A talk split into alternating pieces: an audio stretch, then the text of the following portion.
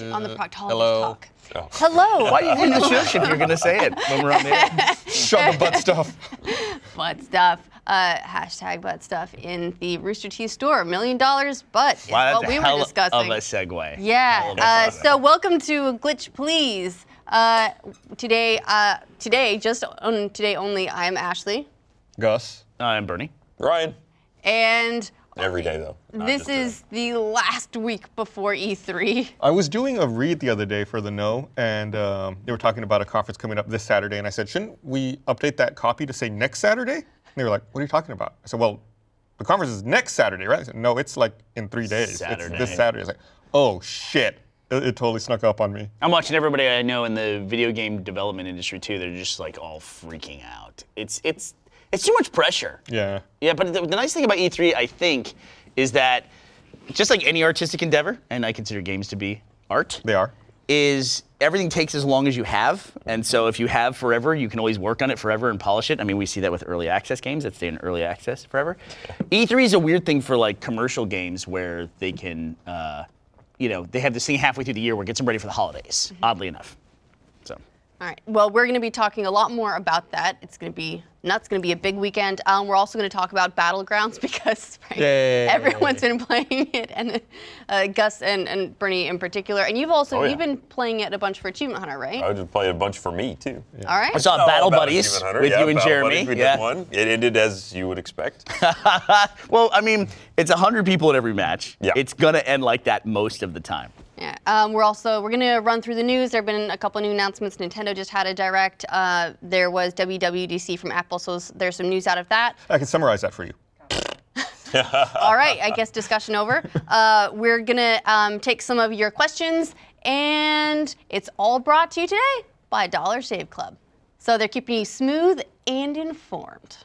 For all these well-shaven men representing. Hey, Hey, look, my, my You look great. shaved. They're- Look Nick- right Nick there. I got, Ford- I got that stuff. I got to shave off. Every time we have one of these uh, Dollar Shave Clubs, everyone's like, "Yeah, right, girls." Huh? And I'm like, There you go. we, got, Otherwise, we have a lot of real estate to smooth out. It's a lot And, uh, more, lot more than this. right. So, and they're great for that. Anyway, so we'll, but we'll talk more about that later. Um, first, let's talk what's news. Uh, an embargo just lifted on Fortnite, so you guys can Yeah. finally talk about that. Yeah, we've uh, had access to uh, an early build for a couple of weeks now. Been playing it. I don't know. I couldn't. I don't know if I can quantify how long I've spent in the game, but uh, I've spent quite a bit of time playing it and, and checking out the mechanics. I played the game for the first time. I think like three or four years ago. I was gonna say you've played it significantly less time than it's been in development. Yeah, yeah. It's it's, it's been in development. I think, They announced it six, years, now. Yeah. It's a long. Like Cliffy B was still at Epic Yeah. when they announced Fortnite. And, I'm sorry, uh, it's Cliff Bleszinski now. He's an adult. he's an adult. wait, he's he's gotten rid of it. Yeah, I think, so. I true? think he's he's moved Check. away from it. I think the but everyone else just still calls him Cliffy B Well, because yeah. That So was- look up was Twitter handle for and see too what long. see what. right. Um, so the game at its core is it's a survival game where you and your teammates build a fortification and defend it against waves of zombies. And uh, you just go through various rounds doing different things. Yeah, so it goes that- at through, its it core, goes through phases, right? It goes through the setup phase, like the, the build phase, and then it goes through the defend phase. Mm-hmm. And you can uh, deconstruct a lot of items in the environment to get resources that you then use to build your fortifications or to craft weapons and ammunition. Uh, and it's it's a fine game, but I feel like it's it's been pretty confusing. Mm, it's a fun game. There's so many different types of XP uh, that Oh, yeah. and skill trees that I find myself lost occasionally. Or Well, is this like is this like Mass Effect Andromeda currency levels of like too many? Mm. Destiny fourth uh, release kind of level of currencies. So you've got uh, you've got player XP, you've got survivor XP, you've got uh, squads, you've got four or five different types of squads, which each have multiple positions inside of them. Uh, like there's an attack squad, and there's like six attack squads that you have to populate with survivors that you get by unlocking things from llamas which also have llama XP, I think. And then there's a, a credit system that you can use to buy llamas. And you can use real currency more. to buy that llama Yes. currency because that's like the can microtransact microtransaction. the llama Hey, currency. hey, bro, what's your llama level at? And then you have weapons levels, schematic levels. There's schematic XP. Uh, yeah, everything in the game has some sort of progression.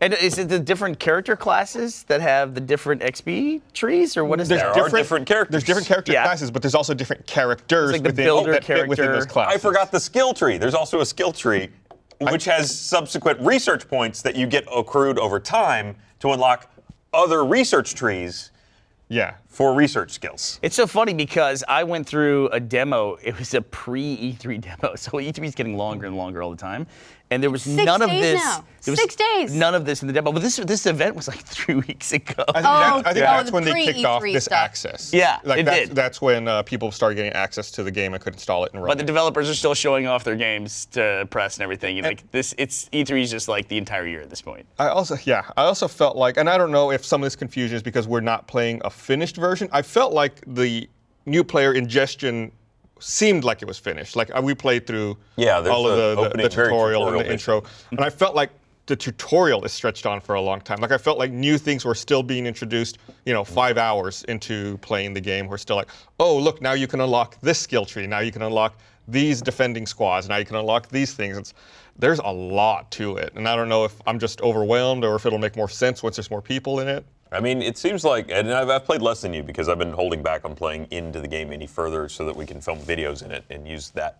Uh, so there will be a video coming out soon. But um, yeah, I mean, it seems like there's the part that I've gotten to play of it was actually pretty enjoyable. Um, the that whole concept of like loot the world, and it's not really a rushed environment to set up. You just you usually would land in a map with a mission. It's like, all right, just go look around, check it out. Yeah, when you're You ready- go do the when- mission wherever you feel like. When it. you're, you're Yeah. ready to trigger the horde, just do Yeah. this thing, and then they'll start attacking. You build whatever fortification you like, and then yeah. Uh, you- let me know if you had this issue, which I which I've had, where since you craft your own ammo, at first I wasn't concerned about it because it's like you start with a bunch of ammo that you get, and then at one point I realized like, oh, I'm running out of ammo. I need to craft more.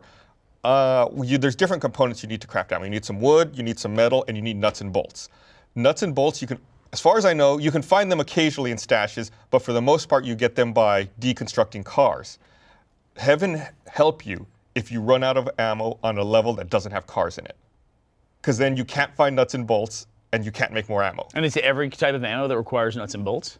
From my experience so far, yes. Light bullets, medium bullets, heavy bullets, and the other one I can't remember right now. What you're just describing is the reason why I eventually moved Prey from normal difficulty to easy. I was just I got so sick of scouring the environment and finding things to make ammo and everything else. It's like sometimes I just want to like play through it and play the game. Mm-hmm. Anytime you have a resource system in any video game, you never know going into it what the limited resource is going to be. That's why I always think pre-orders are funny because they'll tell you, "Oh, you pre-order, you'll get $500 in the game." You're like, "I don't know what that means. You know, is that good or bad?" Then you find out I should have pre-ordered this game because $500 would have gone a long way, or the baseball bat or whatever. Right. Yeah. I will say that part of what problem you may be having there is is you feel like um, you said you know spend whatever amount of time you want to setting up all the defenses of the base, but then once the assault starts, you just feel like getting up there on the front line and, and playing it like a horde shooter.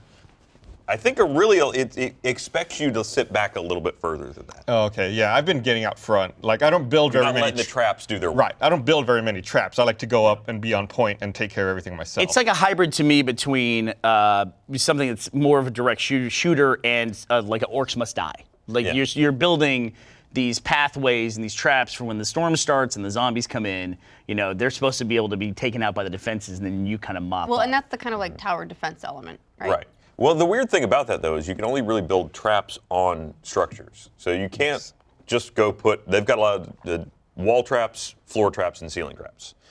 All of those have to be on a platform. You can't just go put a floor trap on the ground in the entryway. You have to mm-hmm. put a platform down first and then put the trap on top of it. So it's kind of weird that you can't just build traps in the world without having to involve structures. It's not that hard to do because the building is actually really quick. You just Yeah. say, it's a weird menu system where it's like, okay, I'm going to hit Q to go into build mode. Now I'm going to hit F2 because I want to build a, I think it's F2's wall uh, or F- floor. yeah, F2's floor. Yeah. floor.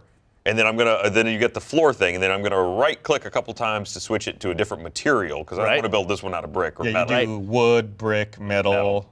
Yeah. And then it's like, well, there's one patch of it that I don't want to be there, so I'm going to hit G, and then you get a, a You can edit three by it. three f- uh, grid, and you can take blocks of it out.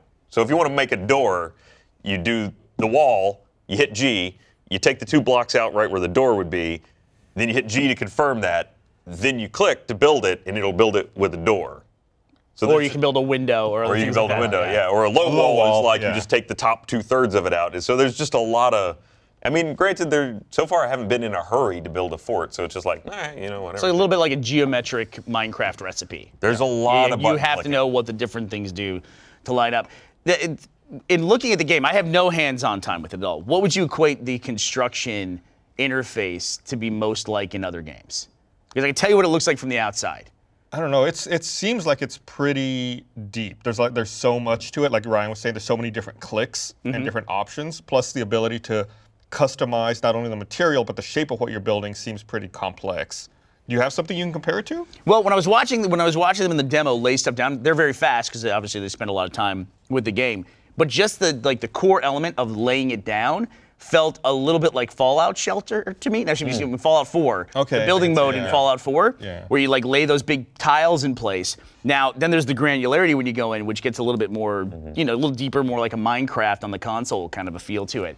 But yeah, when I was watching them like place these large tiles, I was thinking, yeah, that feels I can like see that. something I hated in Fallout 4. But I didn't go into Fallout 4 as a construction, you know, a create destroy game. I mm-hmm. went in as a as an RPG game and got roped into this this uh, this camp building mode. I will say it is uh, for just throwing up a quick fort. It is is pretty nice and quick. You don't have to. s- It takes a while for a wall to build, which is an odd choice. If there's never never a time constraint, maybe that's going to factor in later. But yeah, you just walk up and say, okay, wall there, and you can just turn and walk away, and it will build the wall. And you it can does- lay it out the whole thing very quickly. When you say it takes time, it takes maybe five seconds. Like it's not instant, but Well, there is a little bit of a It's wait. longer depending on the material, I think. Right, and then you can upgrade each wall. So you could build a basic wall, then you can upgrade it to be a little stronger, then upgrade it again to be even more strong. What's the time balance between the building and the fighting? It's up to you. In fact, the we, we we did all the I did the tutorial stuff a couple times, and then the first mission of the game, uh, and the first mission actually has a bonus objective to build less, like do less than mm-hmm. 25 structures. Okay. And then some on some maps, there's also you'll get bonus rewards if you complete it quickly. So it's like, oh, complete this map within, or complete this objective within two days, or find the atlas within six minutes, and then you get like a better reward at the end. Mm-hmm. Because there's what there's six different classes of treasure chests, tiers which we didn't get boxes. into, and then depending on how good you do, you get a different class of treasure chest. If you had to say one thing about this game is that it is deep. When you use that word, that, that really resonates with the whole thing. Is there's not like a shallow end to this game any direction. Everything has a lot of granularity to it, and I, you know, honestly, the parts I've played so far was fun. I enjoyed it. Uh, I mean, can- we're you saying a lot about how granular it is, but at the same time, it, that feeds on some of that. But sounds like something that's rewarding to have for you know deep play over a long period of time. There Seems like the kind of game that would go to free to play after I uh, think after a while. that have- is their roadmap. They I think they on the announced that. roadmap, Yeah. It's there are multiple avenues of that little like small reward where it's like, oh, oh, I got, I got, um, you know, I finished this map. Mm-hmm. Well, all the different kinds of XP just that sound done, like that, yeah. yeah. You definitely feel like you're always making progress on something. Right. Well, in that way, also you can play it for a long period of time without feeling like you've plateaued. If there, like, it, that's the the difficulty with a lot of games. Is like once you get to a certain point, the rewards stop coming. But this sounds like you're gonna be doing that for an awful long time. Yeah, keep What's- feeding me. What's the fail state of the game? Like, what happens if you don't win a round? How does that work? I have not failed yet because I'm, That's such a good- interesting. I'm such a good gamer. That is interesting. Are you playing by yourself or you get matched with? Uh, I've normally have been playing by myself. I have played a little bit with someone else um, together. Yeah. Groups of four? it's up to four. Up to four. Up to yeah. four? What, So I what played- class do you guys play? I- well, there's not so much. Well, I guess Well, there, there are is, classes. yeah. I've been- Constructor. I've been and playing I a- haven't gotten a too deep soldier. into it. Soldier. Yeah. There's like a ninja one as well, Yeah, right? it's like melee. Mhm. Yeah. And they all have abilities that you can. You've got like five different abilities, I think. I've only got three unlocked It right varies, yeah. Um, so like the soldier has like a grenade, uh, Yeah. a rally cry, and a minigun. It's also interesting because it's kind of like drop-in multiplayer in a way where you can build your fort, and then there's an option when you go to like initiate the next round where it's like call for help, you know, and see if anybody wants to drop in and just help you fight off the horde. Um, and people could drop in and out anytime during the, the beginning of the mission because I actually had someone just I didn't close my party and had someone hopped in. It's got kind of an interesting system where you can just leave little text messages that people can see through the world too. So not only can you got in-game chat, but the guy hopped in and found a, a loot chest and put like a loot tag on it, and I could just see it through the through the world. Oh, I haven't that's seen cool. that yet. That's cool. yeah, you can just put notes in the world. It's kind of neat. Cool. Well, speaking of uh, surviving, let's talk about Battlegrounds because it's all anyone is playing. I love this game so much. Plunk bat. Plunk bat. I've Long actually, back. had, I actually had that glitch. Long- I had a motorcycle that was long back. like chunking around on me, and I was I was watching, and, I, was- and, and just like everything else in Battlegrounds, anything that's weird, you're like, shh. You're, you're gonna draw attention to us. Or you see something weird, you're like, nope, just step away from that. yeah, so for those who uh, are blissfully unaware, um, this is a new new-ish. It actually came out um, for uh, Steam Early Access in March. Um, it's a, a battle royale multiplayer online survival game. Um, dep- some people are calling it like a like massively multiplayer. It's 100 people in a session, so it's pretty big multiplayer, um, but it's uh, actually um, directed and designed by uh, Brendan Greene, who's a player unknown, who uh, previously did the um, Arma 2 mod DayZ Battle Royale. He also uh, ended up consulting on uh, H1Z1, which was split into the two modes, one of which was like a King, King of King the of the Kill. Kill, so that was a battle royale. So he's like cut his teeth on a couple of these, and then um, worked with Bluehole to make this game, which uh, he considers to be like the epitome of uh, battle royale games, like Everyone you know Hunger considers Games. it to be the epitome. At the moment, Yeah. it is certainly trending that way. Yeah. So the um, the way the game works is it's a hundred people uh, in a match. Uh, they're all in a plane and get airdropped out over the the map, uh, and then the the playable area will continue to shrink to force players together, uh, and then last one standing wins. Yeah. Let's be honest. It's, it's 100 people, but you don't always get up to the full 100. You usually get like 96-ish, Yeah, you'll be between 95 It's and usually in the 90s. Though, And the man. breakdown is usually like 90 normal people and then five hardcore racists always. that, that I they gotta fix that lobby system. It just makes me sometimes when I get in there, I'm just I'm just like I'm miserable. I've had voice chat muted for a long Oh, yeah, time, and I, I would highly recommend doing that as well. You don't the, want to talk to those the people. voice Yeah. chat in the lobby makes me understand why some people hate gamers so much.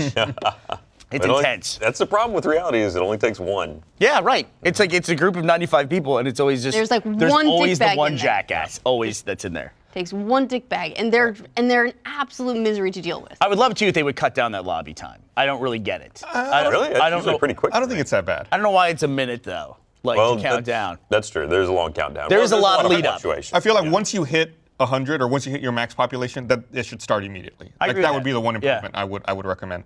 So in addition, the one other thing that happens in the game I want to point out real fast is as the game progresses, every now and then another plane will fly over and drop supplies. And usually that's where you can find like more powerful weapons, more powerful armor. Uh, or if you're like me, you stay the fuck away from those. Right, because no, everyone, great. but Depends everyone, because everyone can see it dropping in, And then it so starts it becomes it- releasing red smoke. yeah, so it becomes the the Hunger Games cornucopia essentially. Yeah, I is, was yeah. I was uh, traveling. I was crossing through the map yesterday, and I came upon one. Like I didn't know it was there. I was like, "Oh shit, it's a drop." And I walked up to it, and I looked at it, and it was empty. And I was like, "Oh no! like I need to get the fuck out of here." It was like I booked it. Lit- I didn't see anyone. No one saw me. I, was, I felt very lucky about it. It'd be a good place to camp out. things. No, yeah, well, exactly. Yeah, I, I love to. I'll, I'll watch one drop, and I try and find a vehicle pretty quick, usually, just so I can get around the map faster. And I will try and drive near it and just park on a hill or something and just wait and watch for someone to come up and go to the drop. So for anybody who hasn't played this game, maybe just showing the basic premise of it. So you basically go in a lobby, 100 people, then you drop into this environment in a plane, you parachute in, and then you have to do this mode, Mm-hmm. which you see here, which is most of it. Oh, actually, I'm shooting somebody here, but uh, and then running away. But you search through houses, you try to find weapons, and you get melee weapons, pistols, and various kinds of rifles as well. What's your favorite melee weapon? There's only one correct answer to this. I, I've never killed anybody with, anybody with a melee weapon, but I used I go for the sickle, and then the machete, I guess. Ryan? There's only there's only one melee weapon that has a practical use. Yes. and That- that is the pan. That is the pan. It's the only weapon. It literally has saved my ass. It What's it do? It blocks bullets if it's if they shoot you in the back with the pan. You know the melee weapon sits on your back. Yeah. If they shoot you in the pan, the bullets don't hit you. You'll hear it like plink, plink, plink. That's fantastic. So only ever get the frying pan. If Well, you see I, the frying I always pan, use hated the frying seeing pan. the frying pan on the back of the character model. Like here, I'm carrying a crowbar on the back. That's not Uh, going to crowbar. That's not going to. That's not gonna block anything. It's That's- too tiny. So it will literally save your ass. Yes. Yes. It sits right over your tuchus and you're safe. It is a satisfying sound. Whenever you hear a bullet hit it, you're like, yes, thank you, frying pan. It's one, One of less in my butt. It is Also- incredible how nuanced this game is. It is. And one of the uh, things that keeps it fresh too, so that it's not just the same round over and over and over again, is that the uh, the map, as it starts to shrink in, it shrinks in differently. So Oh, it's here- not always the- shrinking into the same But perfect place. timing. This is the, So the this blue is field. the this is the edge of it, and it'll it um it'll it'll creep in, and if you get caught outside of it, you you take damage until you die. Yeah, it's a fairly. Okay. And you can use it for strategy. Here, what I'm doing is this area just shrunk down to the new play area. It shrinks about like once every two, three minutes. It, It shrinks accelerates. down. It's like It five accelerates. minutes, three, two, I think. And the penalty for being outside of it is, increases Yes. as well. By the end of the game, it's like if you're outside of it for more than four seconds, you're probably going to die. Yeah. But in the early part of the game, you can be outside of it for like a minute and recover with a med kit. But uh, yeah, well, the strategy here that I'm using is it just shrunk down, so I know people are going to be running in to the area, people who didn't make it. So I'm kind of camping the perimeter, hoping to find someone running across a big field. Yeah, because by that point they're normally a little panicked. They're trying to get out of the blue as quickly as they can. They're just, they're just hauling. Yeah. Yeah. Yeah, and also on the map there are the the red areas Mm-hmm. where uh, they will just occasionally like get bombed. Yeah. So you want to try and be in the playable area, but not in a red area unless you're willing to risk it because or you mean a building, or be in a building. just not the top floor. Yes. And uh, I mean, you, you can run through a red zone, honestly. You're probably going to be okay. I've only ever been hit by artillery once in a red zone. Yeah, I've It's never got to hit. pretty much hit you dead on. It also it, within the red zone, it hits different. You can watch it progress through different areas. Mm-hmm. Like if it's if the explosions are going off next to you, then they're they're kind of headed your way next. It moves through the area, and also if you're in a building, you're fine. Mm-hmm. Yeah. I've never I've never even felt anything in, inside of a building. I've seen like doors get blown danger. off of buildings. I see you're about to throw a frag grenade here. Have you ever gotten anybody with a frag grenade? No, I have Someone not. got me last night. I was trying to I was flush so them out. fucking mad. I've tried desperately to use a frag grenade. The only people I've ever gotten with a frag grenade are my entire team. All I, all I use really is smoke grenades typically. If uh, if I know I'm under fire, I'll uh, toss one and then try to make a, a run for it. Like if I can't see. Where I haven't had any luck with stun grenades either. Like I know I've thrown them near somebody, but yeah, no, I had a frag grenade mishap where we we were playing in Achievement Hunter and went into a house and uh, there was a team camped in the bathroom. They opened the bathroom, I know. immediately gunned down Jeremy, so I pulled out a frag grenade to throw it, and a guy came running out, so I sidestepped, threw the grenade, it hit the wall instead of the Oh. door, and everyone in the room. died. Rainbow You have to be, you have to be careful with those because once you click, you, they Yeah. start cooking. I, I, that's how I killed myself with a grenade. you That's the one kill I have. You cannot unclick. You have to throw it. You are committed. it's not the hold down the handle and you, you, are throw not it when putting you the need to. pin back in. Yeah, JD and I, uh, my son JD, uh, we play duo mode, which is it's two man teams, and then you can also play with a squad of up to four people Yes. as well. I've never played squad at all, um, but uh, it was it's to me it's a totally different game when you play with someone else as well. You you don't like the I like I like playing by myself. So Yeah? when you're playing in a group, when you are shot and your health runs out, you're incapacitated. So your teammates can s- still come and revive you. Whereas in the solo game, once you're out, you're out. That's yeah, and if both players are incapacitated, you both instantly die. Mm-hmm. Also, someone can just sit there and shoot an incapacitated person and take them out. right. completely. But, But- typically, you use them as bait in as order to get their teammate draw- out to try to revive them. To draw them in, yeah. What would you say your offense to stealth ratio is? You play this game. That's why I want the lobby time to get cut down because, because between matchmaking, the lobby, and then the plane element where you choose where you're going to drop out and parachute in, and then the parachuting, it's a lot of preparation to then get in the game and play the game, which really amounts to little moments like this that you work like 10, 15 minutes to get to. Oh my God! You went at him with a shotgun. I did. Shotguns I, even, great. I even switched to shotguns. I think are almost overpowered in Did you, this game. did you have a choke on that?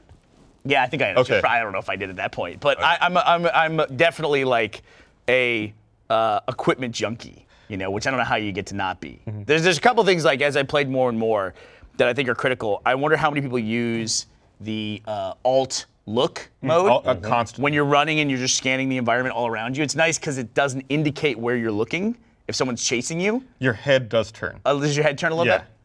And uh, th- there's that, and then uh, I just used. If you watch this footage, I'm prone almost Yeah. 90% of the time. The I'm only time flat I'm my stomach. typically not prone is if I'm worried that I'm gonna miss the new zone. Like if I'm gonna get overtaken, then I'll crouch. But I almost never fully stand up. It's also weird to me that actions, uh, especially like the reload, it's not interruptible. So there was this point later in this match where I started to reload and then I couldn't go prone because I was in the middle of reloading and it was a critical time.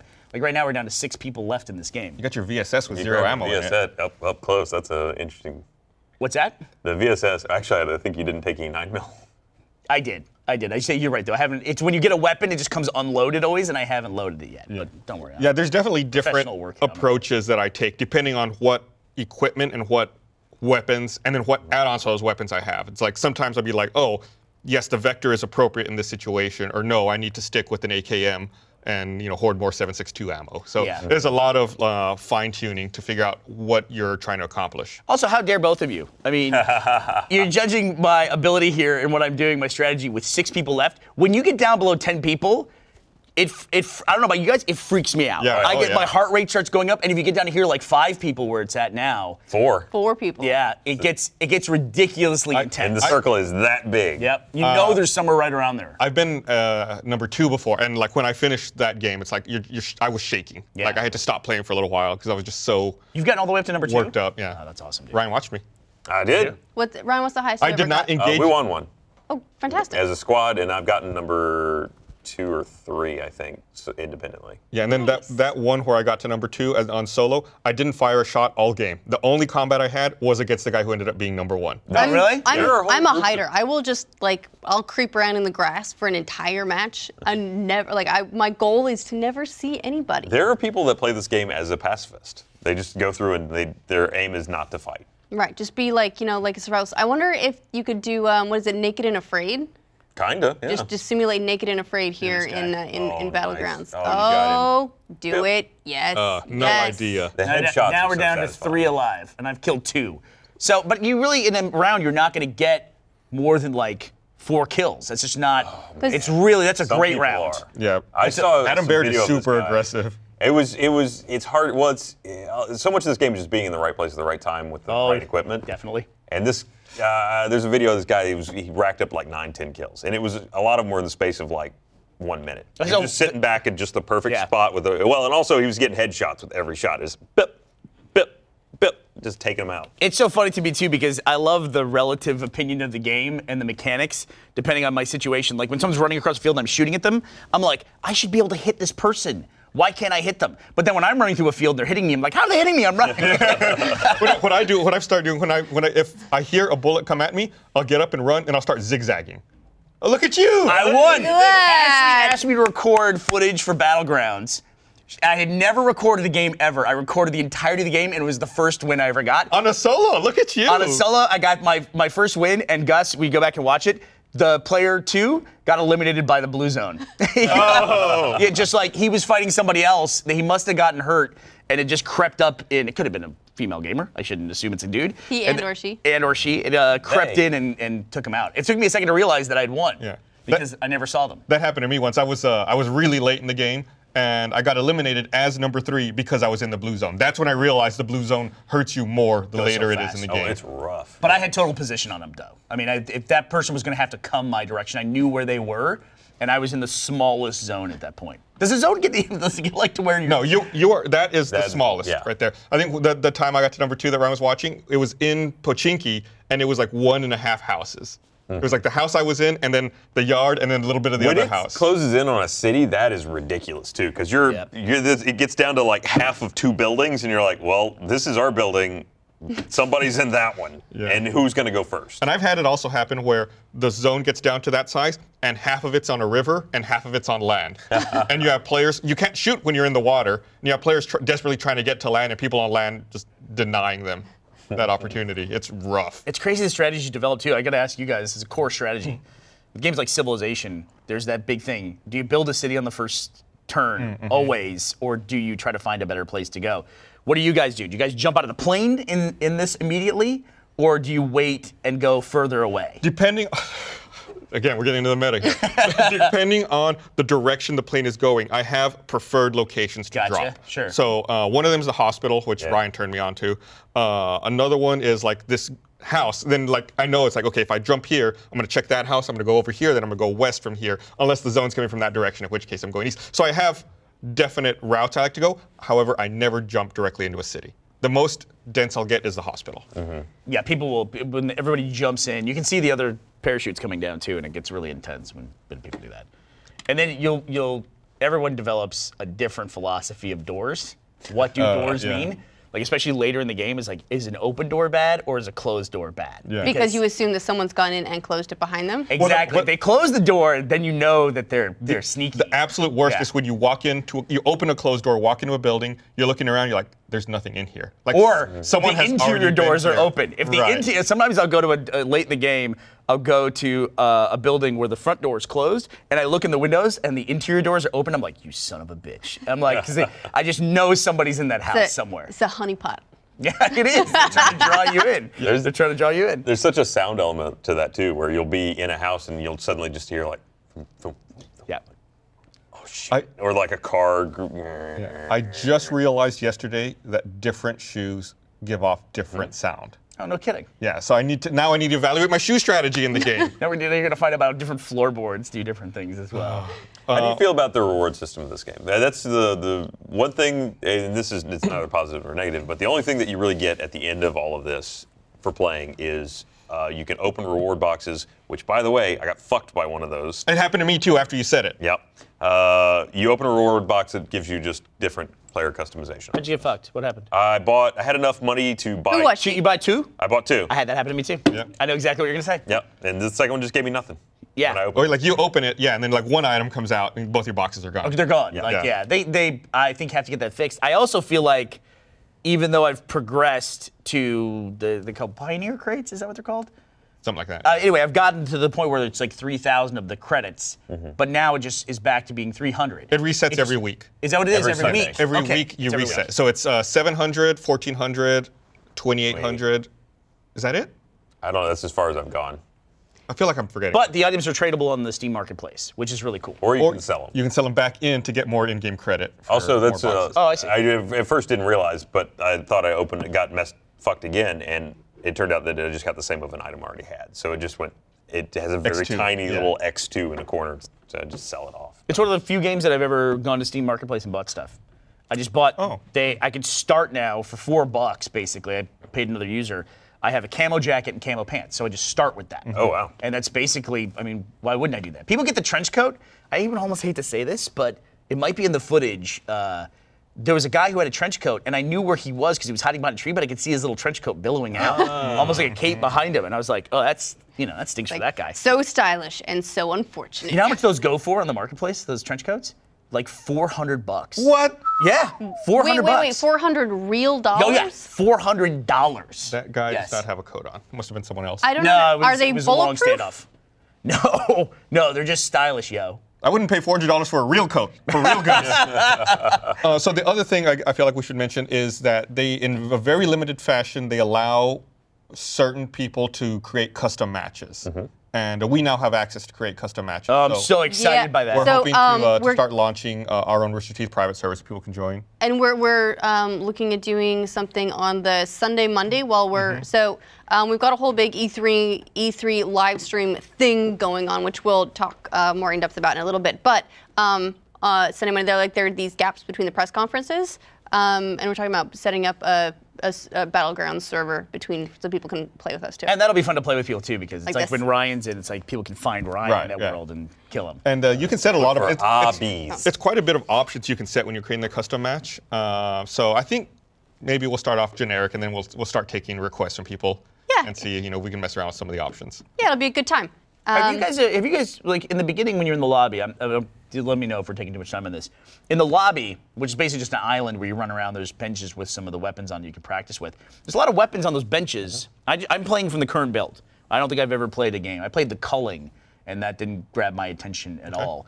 And uh, you know those guys have to be hating life right now. yeah. Well, I, I, I was saying this to you the other day. Arma might be the most influential game in my gaming career that I've never played. Yeah. I've never played Arma, but I've played so many games that have come out of Arma. And uh, the uh, but the, there's a lot of weapons on those benches though that I've never encountered in the game ever. I, Oh. I finally saw a Tommy gun in a care package. I've heard of the Tommy gun, but I've never actually gotten it. There's Yeah. one. Uh, if you instead of going to the tables, you know where the uh, like the two shipping containers you can jump up on. Mm-hmm. Right past that, there's a bunker. Yep. On that island, you can go in there. There's a Tommy gun in there. If you just want to play with it, it'll fire all 60 rounds out of it. What kind of ammo does it use? Is it 5.56? I think it's nine mil. 9 mil? Uh, yeah, I don't think I don't know. The, there's an AWP sniper rifle though. Um, Mm-hmm. That's on the benches. That's just sitting there, and you can use it and shoots a Yeah, green I've sniper got one rifle. of those in a. I've got those in a drop Care- before. Have you? Yeah. Yeah. A lot of those are only drop. And that one I uses think. that one uses the 300 round, which you can only find via drop. I, Like a I believe. 308 or a- no, like a 300. Let- let me- I mean that I've s- I found the VSS just in the world. That's again, I find stuff on top of that hospital in the northwest all the time. The VSS is, is I love that weapon. Yeah, uh, it was a recent addition, right? Yeah, I think I was reading an yeah, update. it was the, one of the last patches. Yeah, the uh, AWP uses a 300 uh, Winchester Magnum round. Where's that? You ever even run into that ammo? You can the only get that via drop. Yeah. Uh, Get that in an 8 by scope, and that'd be they, fantastic. they also have um, two different. It, it fires a 45. The Tommy gun fires a 45. I got killed. By. I got killed by the crossbow the other day. I, have gotten Really? a crossbow kill before. you- It's so. Are you, I have two, It's but it was so a guy that was just standing how, how still. ashamed are you? It takes so long to reload. It was one of those little huts, you know, that are just in the middle of fields, and one door, one room, and I knew he was in there, and I opened it up, and I had a shotgun, but he just thunk, and killed me with a crossbow. I was like, oh no. Um, they're also. I don't know if you know this. They're working on two new maps as well. Uh, another map. Why? That map's incredible. This, this, one of the maps is the same size as the existing map with a large mountain in the center, and then the other map is a quarter the size of the current map. So it's like the urban. Yeah, even more like intense. Just faster combat. So, how like what is it that this game has done that's that has taken it so far above and beyond the other battle royales? There's been, you know, there's been King of the Kill. There's been, um, there's been uh, um, Culling. There, you know, there was. Um, I'm blanking on all Well, of them DayZ right is kind of where a lot of this yeah. started. Yeah, there's because he yeah the initial one was for DayZ and then there was the H1Z1. Then the Culling did theirs, but the, like battle royale is like a new growing genre. But this seems to have really just like eaten everyone's lunch. They got so much right, like right out of the gate, that when you start the game, yeah, I've complained a little bit about the lobby time. But that's only because I just always want to play another round. And but it really just drops you in. It makes sense. It tells you eject from the plane, you parachute in, you get what you're doing right away. And then also, I'm constantly impressed by the massive scale of this map and this world that they have that you play in.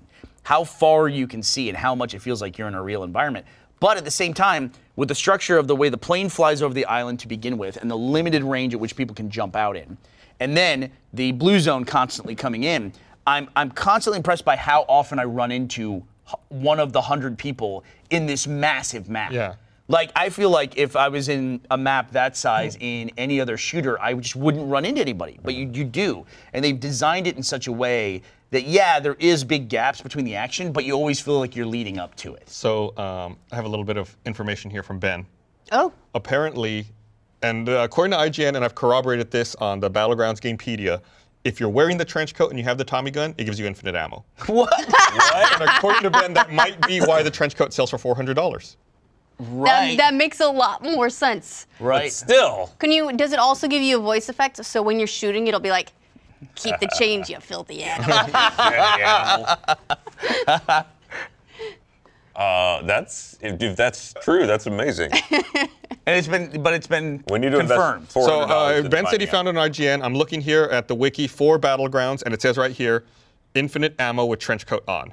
So, you have Gus to- is gonna buy a trench coat now. Well, you have to still find a Tommy gun. Yeah. Yeah, I've never, seen a Tommy gun. That's that's the hard part. I saw one in one crate. Also, I saw a plane the other day that dropped two loot What? crates. Yeah, it dropped two Yeah. of them. I've never seen that. They do, it I've never happens seen more either. in squad. Man, one- it'll- yeah. One Yeah. time I was in the middle of a field doing the prone thing, like you know, there's that wheat, and I'm laying prone, and I can hear the plane like it's so fucking loud. And when you're prone, you can kind of look up, but you can't look directly above you.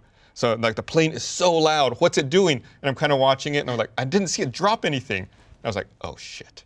so I get up and I crouch and I look up and it dropped right on me, which is like my worst nightmare. I have to fucking book it out of there. Because you know everyone is doing this. Right, everyone's watching it. You can see it from all around the map, and then everyone starts converging on that point.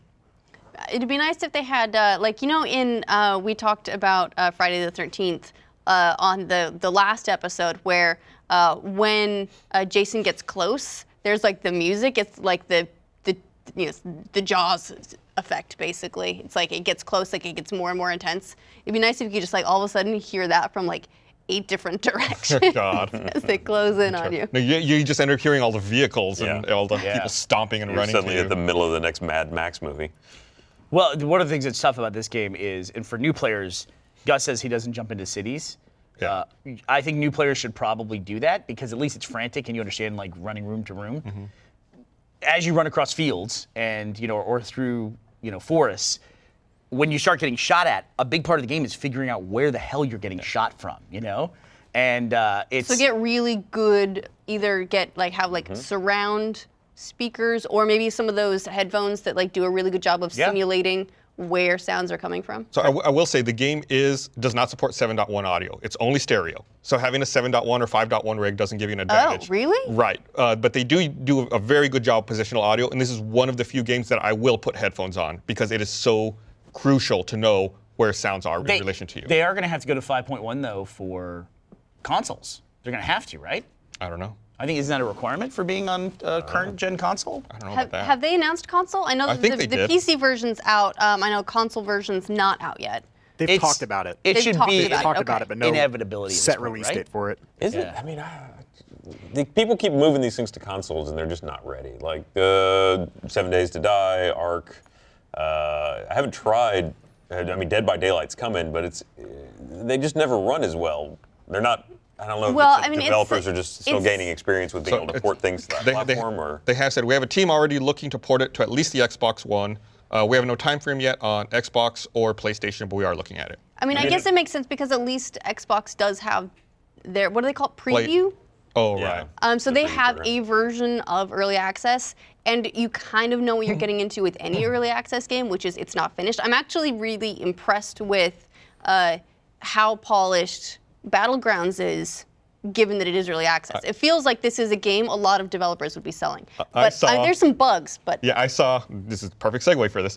Uh, you can read the Steam reviews, you know, because you can buy it through Steam. And I saw someone with 350 hours in the game oh wow, they must be big did not fans. recommend it. They gave it a thumbs down, and they thoroughly trashed it in the review. And I was like, How? I don't know if I've done anything in my life for 350 hours. I think I calculated it's like 14 and a half days in that game. It's like you like you can be really really upset, but you're playing it. Yeah. It's that's it's, well, dude, did it's they have any compelling. valid? I don't, I don't remember it Or all. I mean, obviously, I mean, a lot of stuff they complain about is true that, you know, it, is- like we said, it's early access.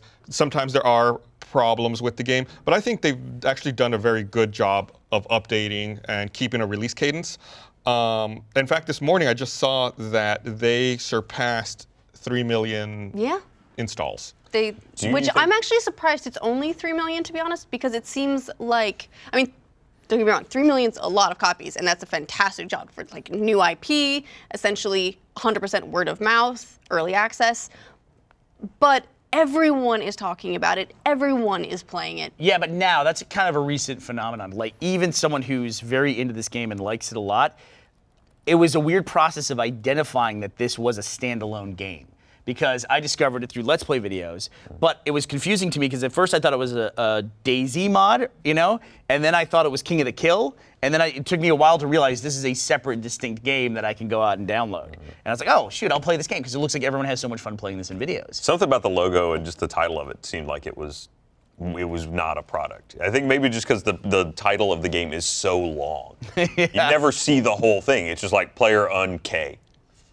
And it's weird too, because like even it, it, it- to add more confusion to the branding, the acronym that everyone uses to describe it is PUBG. PUBG. PUBG. And so I kept calling it Public Battlegrounds. First, like week that I played the game is I thought that was the name of the game was Public Battlegrounds, but then I realized it's the acronym for Player Unknown Battlegrounds. I mean, it, it really has made a lot of that uh, inertia, though, based on the fact that it is typically the in the top three games being streamed at any given moment. It's, also been it's done so well in concurrent users on Steam. When you're number three, like when the only games on Steam that have more players than you are Dota 2 and CS:GO, you're doing pretty good. Mm-hmm. So The I, other I, thing I that makes found this that game review. stand out is the stuff that it's unbelievable what you can take for granted in this game.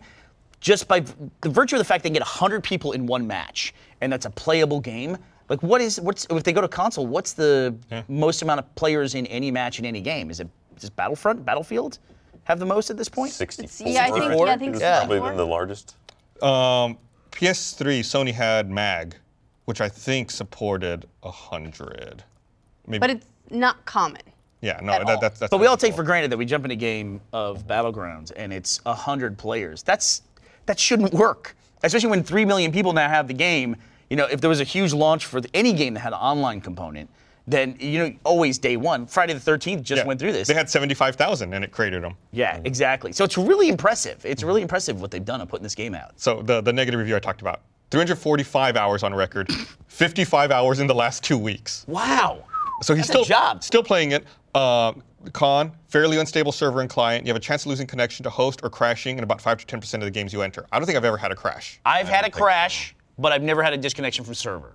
Then frame rate drops, desync issues. I mean, Those are yeah. some of the stuff that I mean th- th- that does Doesn't happen. run great. Which You is do again need why a I'm beefy concerned. computer to run it. Yeah, it needs optimization. Why I'm for sure. concerned about going to console. Yeah. Well, you know, um, one thing you can do to better conceal yourself in the game, make sure you're not like sticking out around like trees or anything like that. Aside from skipping the $400 trench coat, is make sure you have a nice clean shave. Ooh, look at that. Uh, it's time to step up the routine with uh, with an incredible, game-changing shave from Dollar Shave Club. Uh, they help me look like have nice, smooth legs for summer, which is is really nice when because it's shorts time now, especially in Austin where it's 100 degrees, um, without having to pay an arm and a leg. Um, they just keep the leg smooth instead. It's easy.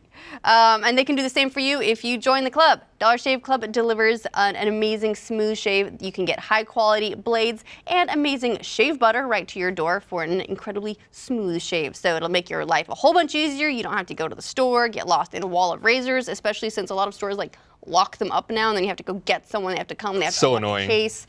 And that's assuming you remember in the first place.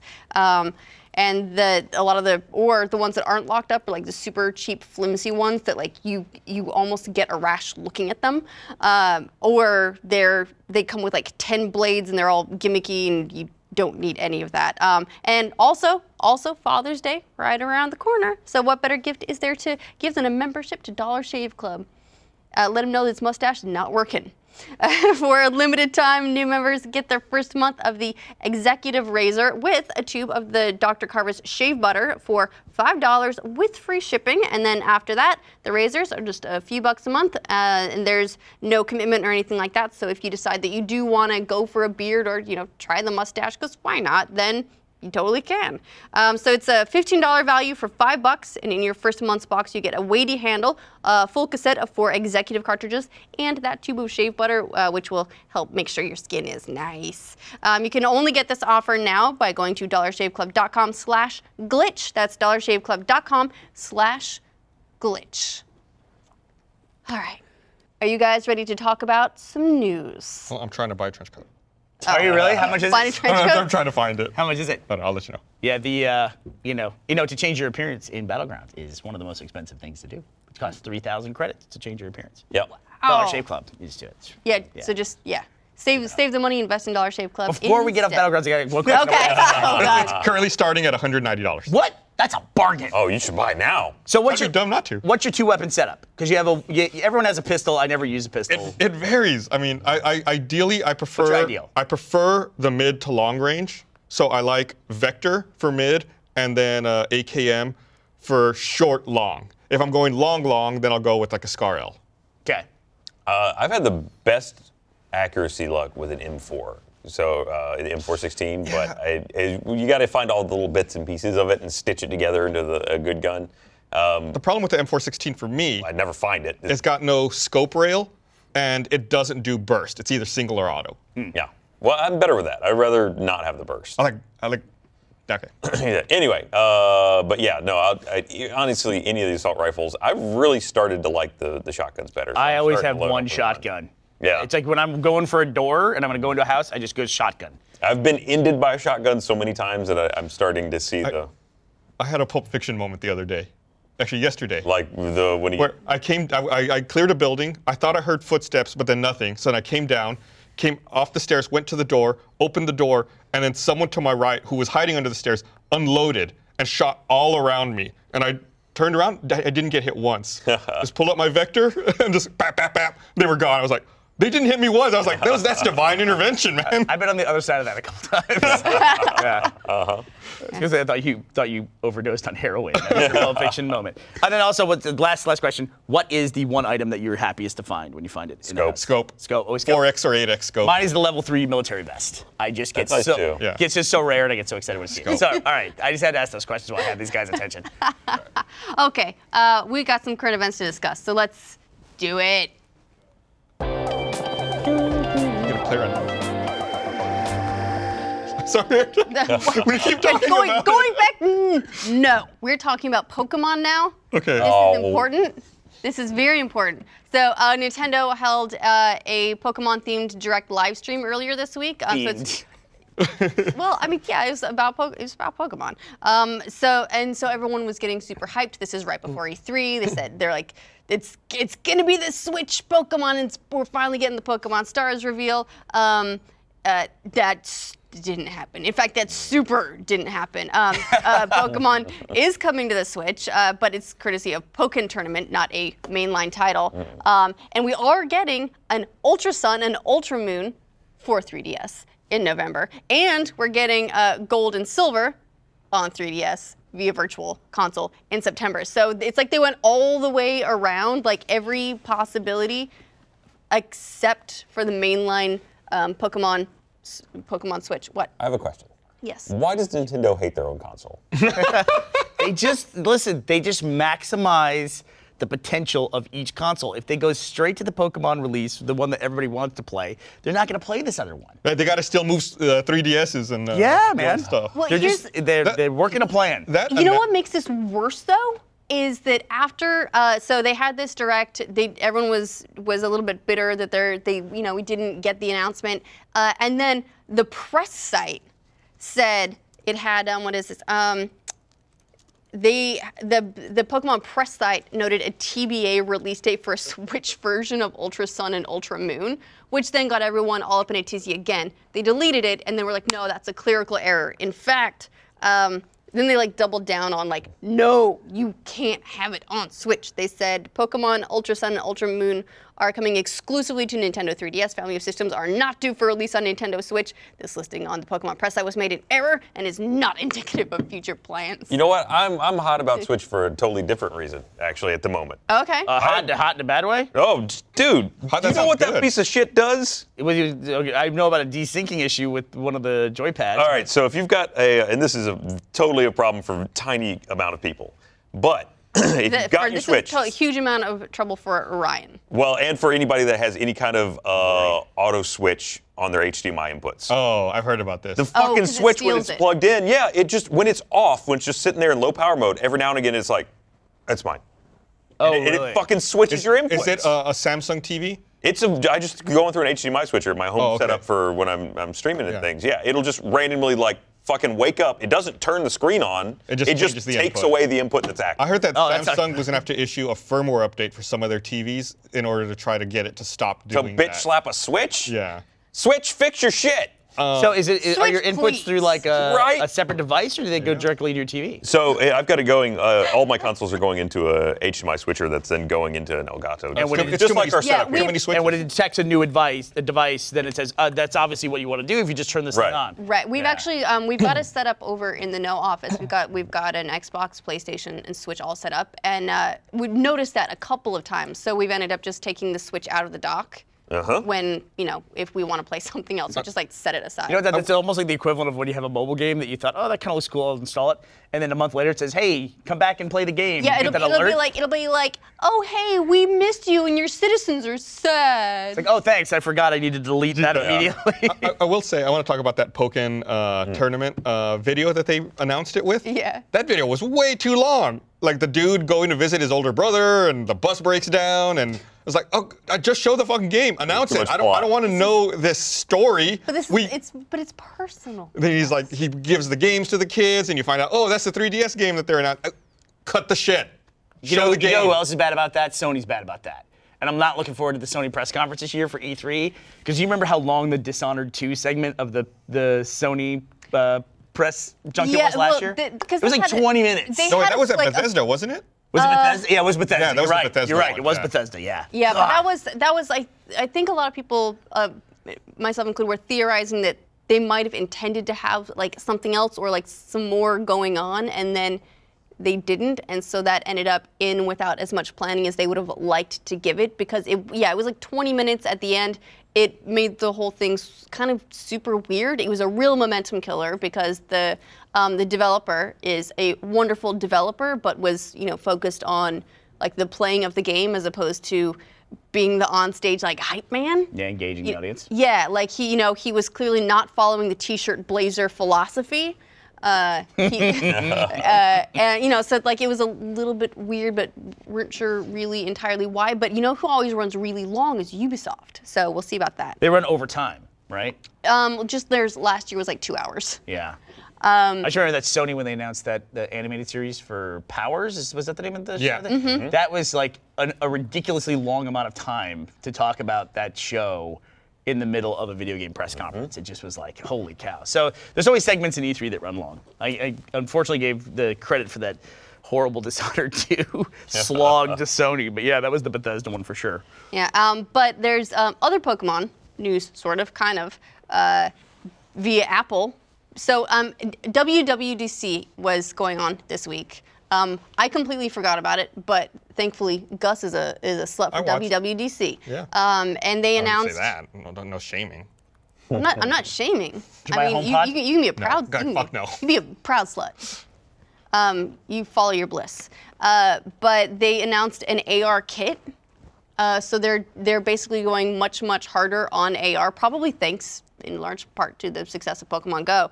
Um, that does stuff like uh, like motion tracking, scale estimation, ambient lighting, um, and they announced a couple of um, like more robust implementations that are going to be coming. Like one with IKEA, which I like to think would just superimpose meatballs all around your life, uh, but probably is so you can hold up like your phone or whatever and see like that Billy bookshelf in your like how it Yeah. would look in your room. That's going to be so powerful. That kind of stuff. It's going to be amazing. Um, and then so, uh, but Pokemon Go is also going to get some support for this. They just really haven't said what.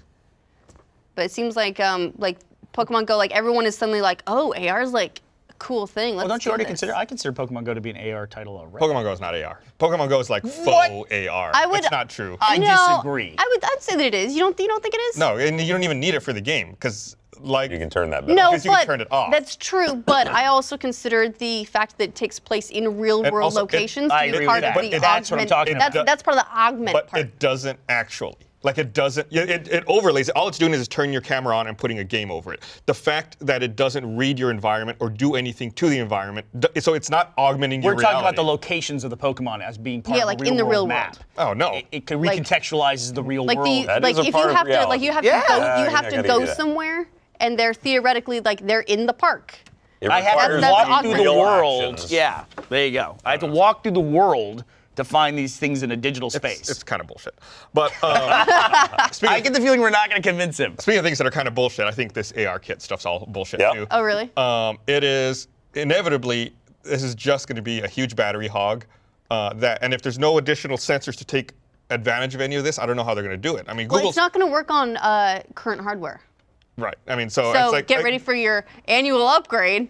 And the mm. what they're aiming for We're going here. do it anyway. I mean, you know. Google is so far ahead of them with Project Tango, and I think Google has really nailed AR with Project Tango, and we're already starting to see the problems with true AR implementations on mobile via Project Tango, which is, like I mentioned, the battery drain. You know, the more features you want, the more hardware you have to turn on, the l- less your battery lasts. Sure. So it's like it's really cool when it works, but we need a breakthrough in battery technology, and we need more sensors and better hardware. So you said they're they're aiming for future hardware. Yeah, we need to know what that is. Developers need to know what it is in You're order saying we to need Elon Musk on this right now. to, to program for it.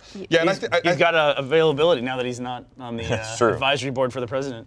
but I think that uh, AR is a huge growth vector, and I think that potentially it can it'll be bigger than virtual reality, just because everyone already has totally a phone and a mobile device that they're going to reality. shoehorn, and they've got reality. It's, it's, it, to me, it's like it's people always talk about VR, you know, and I, I honestly I, I feel like I already feel like we're kind of tapped out on this generation of VR. I thought this was going to be the one that takes hold, but I have a headset that sits idle 99.9% I mean, it's- of the time. Uh, It's Teddy rare. plays it a lot. yeah, but we have to break it out. But I mean, he's been playing it the last week or two, but it's it was in a box for six months. it's rare that something comes out that's exciting. Like Bridge Crew came out, and everyone's very excited about that.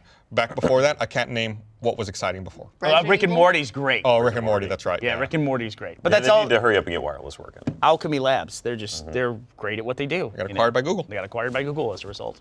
Yeah, so I, you know, I agree though, and also uh, like AR, like what people define AR as is also probably like a lot more applicable. Like it's easy to do. Like the, like your phone can do AR, whether Gus agrees or not. uh, but you know, without having like, and everyone already has that. You don't have to have Hololens or or something like that in order to do AR. Like there are all these implementations you can do without it. Whereas VR, because it does lock you away from everything else, it is a little bit more specialized. But that's just me. No, AR is if you look at the two of the biggest phenomenon in mobile in the last year and a half, two years versus you know VR. VR, we've had these like the Rick and Morty thing and, and, and Job Simulator and some things like now Bridge Crew's getting a little bit of uh, hype, but you can't even compare that to what happened with Pokemon Go. And mm-hmm. yeah, it burned really bright and burned out fast, but that I think that was more of a development issue and nobody knew how popular it was going to be. But AR, I mean, Snapchat is an AR application. It mm-hmm. augments in real time those face filters. It augments reality on the fly. And that's a huge platform. Yeah. And the main draw for that platform are those face filters. filters. Yeah, Those and- dumbass filters. And Instagram's taking it, and you're Yep. starting to see other platforms identifying and then capitalizing. So on it's that. not always games; it's other applications Mm-hmm. as well where it'll come into play, and it's it's hard to argue that Snapchat has not had an impact. the the quick access of information. I think is where ultimately it'll it'll take place. Like instead of having to constantly pull your phone up, you know, having an AR-enabled glass where you can watch, you know, your text messages pop up and not have to constantly close yourself off by going to phone. God, I was thinking about that because I've been in LA so much lately, and I just don't know the roads or anything there. And having a GPS that talks to me constantly is I I can't remember what it was like to start off at my house and Have, go like, a I'm going map. here, and I need to kind of head that direction. Do you remember when getting uh, there was a MapQuest Mm-hmm. when you could go to MapQuest and it would have like each of the directions and you would like print off the paper Yeah. and then take it with you and that was like, you guys, this is the future. And each step had like a little mini map of what you were doing at that step. Uh-huh. Oh my God. Well, going back even further, it's, it's Dark times. It's weird how technology can change, like even like a joke. Like nobody today would get the joke about being in a car, a man and a woman, and the man doesn't want to stop and ask for directions. That used to be like this sign of a stubborn man. Oh, he never stops and asks for directions. Like nobody stops and asks for directions. Why would you do that? Because you have this device that tells exactly where you are and where you're going. In fact, if someone needs directions, like if you end up in a like a taxi or something and they're like, do you know how to get there? You're like, What's wrong with you? Get out of the phone. um, all right, uh, last news item, and this is going to be an interesting one because uh, this episode. Uh, I think they asked that question, by the way, to find out if you're from out of town or not. I think that's part of a scam. oh, I really do. Yeah. Or the, other, the, the one I like sense. is, uh, do you have a preferred route? Yeah. It's yeah, that's uh, they're, they're, they're fishing. They're trying to figure stuff out. I bet the same guy who asked you that question will then say at the end of the ride, his credit card machine doesn't work. Yeah. Whatever the, whatever that scam is. Sorry. so, Uh, all right, so last item. Uh, oh yeah, so uh, this is going to be um, for first members on Friday. This goes public on Saturday, like an hour, I think, before um, our sort of like pre E3 uh, stuff kicks off. Um, so we'll have an answer on this very, very soon. Um, but Xbox Scorpio price rumors. Dun dun. So um, I'm very confused by everything you just said, but I do understand the price rumors part of it. Sorry, yeah, Okay. we'll, we'll come back to the E3 stuff and, and we'll clarify all of the schedule. It's getting a little bit hectic. I kind of have like a convention brain Oh already. gosh. You have the Um, matrix in your head. I do. Uh, but uh, first of all, the um, Scorpio logo may have linked. Uh, someone caught an Xbox trademark uh, for it's for like the S, which is interesting because it like so here's here's what was trademarked. So they trademarked this S logo. What I want to know is does that mean that for once one product is going to keep Scorpio, or is this now the Xbox S? Or is it the Xbox Well, there's already an S. snaky thing? Maybe what they- like maybe they what call it starts the with Xbox S that you can call it? S box. S box. Uh, the Xbox. model the Model S. Uh, like, they- like they- what can it be? Like, what else could it be? Like, what are you going to call it? What are you going to call the S? well, Um, they talked about it last year at E3 as Project Scorpio. right, but they also talked about uh, Project, Natal. Natal. before they That is called true. it. Yeah. Still Project. Kinect. Yeah. so Uh, I don't know. That's a pretty cool logo, I guess. But I can't imagine that they would keep Scorpio. I feel like that's. I don't know how marketable that is. Isn't X, Yeah. this the newer I agree. iteration of the Xbox One? Isn't that the Xbox One S? yeah. yes. So that's why it's, this is so this is very very confusing. This was a company though that, that went from the Xbox 360 to the Xbox One. Yeah, So true. branding is kind of inconsistent. Yeah. Um, so that's one interesting detail. Curious if you guys have theories on what the S could stand for for the new Xbox, please leave them in the comments. This should be fun. What if they just Um, call it the Xbox? Oh God! Yeah. Oh God! They're Yeah. gonna do that. You nailed it. That's what I mean. It's the same thing fucking Apple does, right? Where it's like every time they release an Yep. iPad, then there's iPad 2, but the iPad is somehow newer than the iPad 2. And what the fuck does that mean? It's it's going to be the Xbox. The Xbox, right? Yeah. Yep. Oh God. Then you'll know which one it is, of course. The. Yeah, the X. But do you have the Xbox? I find all this stuff. Please I've- bring me your finest of the Xbox. I like that in this graphic, the only letter that doesn't have like a chunk taken out of it is basically the S in there. But then they were like went back and Also, corrected when, that. when I look at those O's, it just makes me think of the red ring. oh, that's a good point. I didn't think about Like that. it's like uh, three quarters of a circle. was it? What was the one that was the? this was the red ring right there. that was the bottom yeah. right. Was the one that was out? I think so. Anyway, yeah, Oh, we all saw it so many times. But I, you know, it's almost. I, I don't know what they could say about it that would make me really want to buy it. I'm gonna buy it anyway. If it's a next generation console, and I mean, price is gonna be the, the main thing that I'm interested in hearing about Yeah. how much Okay, it's gonna cost. so that's the big rumor. Um, Also that's- HoloLens, that like, because everyone Content wants to know. It's one of the few things they haven't really discussed. Uh, but um, so I think it was uh, last week. Yeah, is it last week? Um, uh, Jez Corden from Windows Central um, was pretty confident that Microsoft would keep it below $500 uh, based on some of their internal sources. Um, and now SegmentNext is saying the same thing based on their independent sources. So we've got a lot of people uh, saying that it's going to come in under 500 or you know 499 uh, which is honestly surprising to me i'd be m- so happy if that's the case because it means that a lot more people will be able to afford it and will invest in it. it might get it might get the traction that it needs Yeah. um, i was expecting something higher since they were so careful to say this is a premium console uh, i was expecting like a 600 price point Yeah, 600 is what I was thinking. They're going to eat some. They've got to eat some of the hardware cost if it's coming down that low. I, I want to. but if you're an, X, if you're an Xbox gamer, Yeah, you're, you're gonna buy the next Xbox correct console. up. red ring, the upper right. is Upper out, right. which is the what- one that the they don't one- show. I should have said that because that's what I thought. They actually did not put the red ring configuration in they put graphic. all the other ones except for that one. That's why I asked you that question Yeah, because I was like, no, no. I think they actually avoided it. they avoided it. You're yeah. right. yeah. You, you keep referring to this as like the next generation of Xbox. It's, it's I mean, not it's- though. it's- They're- they said they're it's done half- with generations. it's it's half gen it's uh you know it's like the next It's it's It is an increase, It's an next notably generation. You're in splitting hairs power. at that point, right? Well, you, you say that, but it's. uh, Well, Would you don't consider know PS4 how- Pro next generation? Uh, no, I wouldn't. Why? This feels different to me. Why? Uh, it's iterations on a theme. Like I think there will be games that can run on Project Scorpio that won't run on the Xbox One at some point. I don't feel like there's going to be Okay. games that'll run on the PS4 Pro that won't run on a PS4. See, I don't know about that because Xbox has been so heavily touting the idea of like backwards compatibility, of being able to keep your games across your hardware as you upgrade your hardware. It's like it might be scaled, it might be scaled down, it might not have all the bells and whistles, but you'll still be able to play it. Well, so I, they, going they forward, seem you to be should going. be able to play all Yeah, your I'm- I'm- games. I'm- well, the, the, what, yeah, what they've said is like as they keep coming out with new hardware, your library will continue to go with you. Mm-hmm. super easy for the console manufacturer to say that. The developers still make the game. And if they're like, okay, tons of people have Scorpio, I don't have to make a dumbed down version to go on the Xbox One, which sounds weird to say at this point in time. But they're just not going to do it. They're Well- gonna, there's going to be a game that somebody puts out that can only be run. Assuming You it gets say enough market share. Assuming, that- assuming yeah. it's enough market share, Yeah. sure. You say that, but I mean that's how every PC game that's been released forever has been because Mm-hmm. they can't guarantee the platform. So every one of them has the oh, uh, ultra configuration, mm, not as good, less good to running on a potato. Right. So Yeah. I mean the, that's not unusual for developers. And then it wouldn't be released for. it. So you, you think that we've moved to, if we're moving away from generations for say the Xbox, it's not like a PC. There's just higher spec ones and lower spec ones, and that's where we are now. Yeah, I mean that's what they want, Yep. right? They Yeah. want to move it to just more like a personal. Or if they're doing Play Anywhere, I guess that ties in with that. That being said, there are games they do have the potato levels, but there are minimum system requirements to play most mm-hmm. games. You know, Absolutely. even sometimes where you need a certain level of video card. And you know, most people who are into PC gaming will have that because it's usually like a, year or two or three old, maybe five years.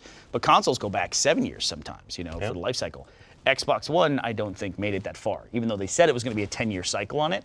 I think they just don't want to say that the Xbox One didn't perform as expected, and they got to do something. They got to reset. They got to reset. They have to. It's a smart move, and I'm glad that they're doing it. Um, but I think the reason, the motivations behind it are just the fact that the Xbox One generation wasn't good for them. Yeah. I'm curious. Like, I'm I'm excited for these press conferences. I want Xbox to come in a big way. I think it'd make everything a whole lot more exciting. So we'll we'll see what they have to, to come up with. But um, uh, HoloLens, please, anything. Anything with HoloLens. Now we even have information on Fortnite at this point. so there's nothing left in the hopper. HoloLens, Half Life 3. That's where we are. Mm, well, while we're talking about E3, let's move on to just discussing our plans in more detail because this is going to be a big year for us.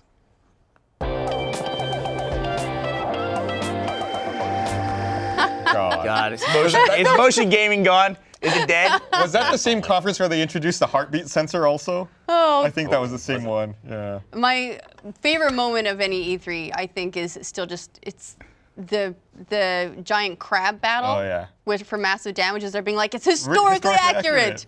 Just defeat the crab. Hit its weak point for massive damage. And now that guy runs all of Sony. That was also uh, Ridge, Ridge Racer. that was a that was a big year for PlayStation. um, but uh, E3 is coming. It actually starts sort of. It's like it starts pre-gaming on Saturday. Um, I will never cease to be annoyed by the fact that EA has moved their press conference to Saturday from Sunday. So now you have Saturday, Sunday, and Monday. That's all press conferences, and then Tuesday, Wednesday, Thursday. That's E3, um, the the show itself. So now it's a six-day event, as if the five wasn't already bad enough. Let's call it what it is. It's a nightmare. It's a nightmare. It's a living nightmare. It's a living. And we can be your guides to help you get through this living nightmare. Yes. We'll get through it together, but it is just now a nightmare. Let's let's suffer all just together in a just a nice suffer. But it'll be fun. It, it will be fun. It'll it be a will good be time. fun. So um, on Saturday we're gonna do. It's not really like an official live stream. We we wanted to do the uh, the EA press conference because it feels like if we do all the other ones. We kind of need to do that one as well, but we're. I don't want to be like formal about it. We're not going to do a whole production for one goddamn press conference. So it'll be like a very casual stream. At the moment, I think I'm literally the only person on it. So I'm gonna like I'm gonna start calling up people in LA and be like, hey, who wants to come watch a press conference with me? Which one is this? Um, this is EA. Cause so you're at the EA event. I'll be at it, yeah. Um, you're flying in uh, Sunday. Sunday. morning. You're in I'm Saturday, but you'll be night. you'll be on a plane Yeah. like during this conference. Mica's flying in during the conference, so I might call up. So uh, Anthony Carboni is going to host E3 with us this year. I might call him and be like, Anthony, you want to come over? Come hang out. Come hang out and we just we'll watch the conference so that'll be fun but uh, sunday is when it really like kicks into high gear for us all at least um, we're going to be uh, doing um, on sunday streaming the press conferences for um, both uh, God, what's that's that's when we have Xbox and we have Bethesda on Sunday. Oh, but this is doing their own standalone again, huh? Yeah. Yep. Yeah, I think that's just that's just a thing now. Yeah, it was going to be 7 p.m. Pacific, and like a week ago they're like, now we're going to do 9 p.m. Pacific because that makes fucking sense. So sure. So now our stream's extended by two hours. Um, so we've got a, a big gap in between. That's where we're going to play battlegrounds with people, and we've got just like some fun stuff to to do um, in the in the the meantime between the conferences, and then we'll all watch the conferences together, and then um, again on uh, we'll do something very similar on Monday. That's the um, the PlayStation press conference and the Ubisoft press conference. So we'll be um, covering those, watching them all together, um, You're already out of breath. and then the show starts. Yeah. Yeah. And then the real work.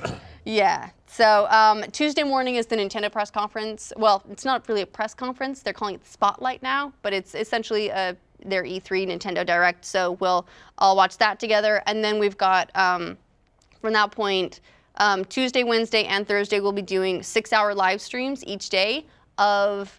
Um, Basically, like having developers bring their games on the show and talk about them, and we'll ask them a bunch of questions and grill them, and you know, do all kinds of you know, weirdo shenanigans because we'll be tired and we'll think that those sound like great ideas. And we can't tell you, unfortunately, what some of those are right now, but we've been, Ashley especially, has been working and we've been uh, curating this list of people that we're going to be talking to and sitting down with and seeing games from. That's our main focus, is to show a lot of games, talk to a lot of the developers, you know, focus on the games. yeah, I mean, kind of like what we want to do with it is um, E3 has always been a trade event. It is kind of open to the public this year. They sold 15,000 passes, um, so it's going to be it's going to be like super busy at Is the it show still itself. 18 and up? Yes. Okay. Uh, but um, I, I, I'm pretty sure it's still 18 and up. We're fine. Okay, thanks. um, Progress bar. Uh, but they, um, you know, it's still largely a trade event, so it's the kind of thing where a lot of like media get to see games Yeah, and such, do. and then and, and then tell you like this is cool, this is cool, you know, whatever. But we wanted to 17 and up. 17 and up. Oh, Interesting. Weird. All right. What's a what's a mature games? Are they 17 up? Well, maybe. Maybe yeah, I think maybe so. the ESRB thing. So yeah, I, so I guess 17 up means they're not going to have um, bars on the floor this year. Uh, They had that before. Did they get rid of the booth babes still? Um, they still they're still technically around, but not nearly as much as they used to be. Right. They all wear a lot more clothes now. Yeah. Um, but yeah, we wanted to make it so that like the like anyone can see E3 like this way. Like the the developers will be there talking about their games. You'll be able to like see gameplay and like actually ex- like experience the games without having to go there. And no, I just thought that was like it's a really like it's it's nice. We want to be able to like bring that to people and like have people see the games even if you can't actually go to the event. And honestly, then it can it's like telecommuting to E3 and you don't have to wait in line and you get access to like you'll actually be able to hear from developers instead of just like wait in line for, you know, a you know, kiosk to like watch a trailer or something and then, you know, go on with your day.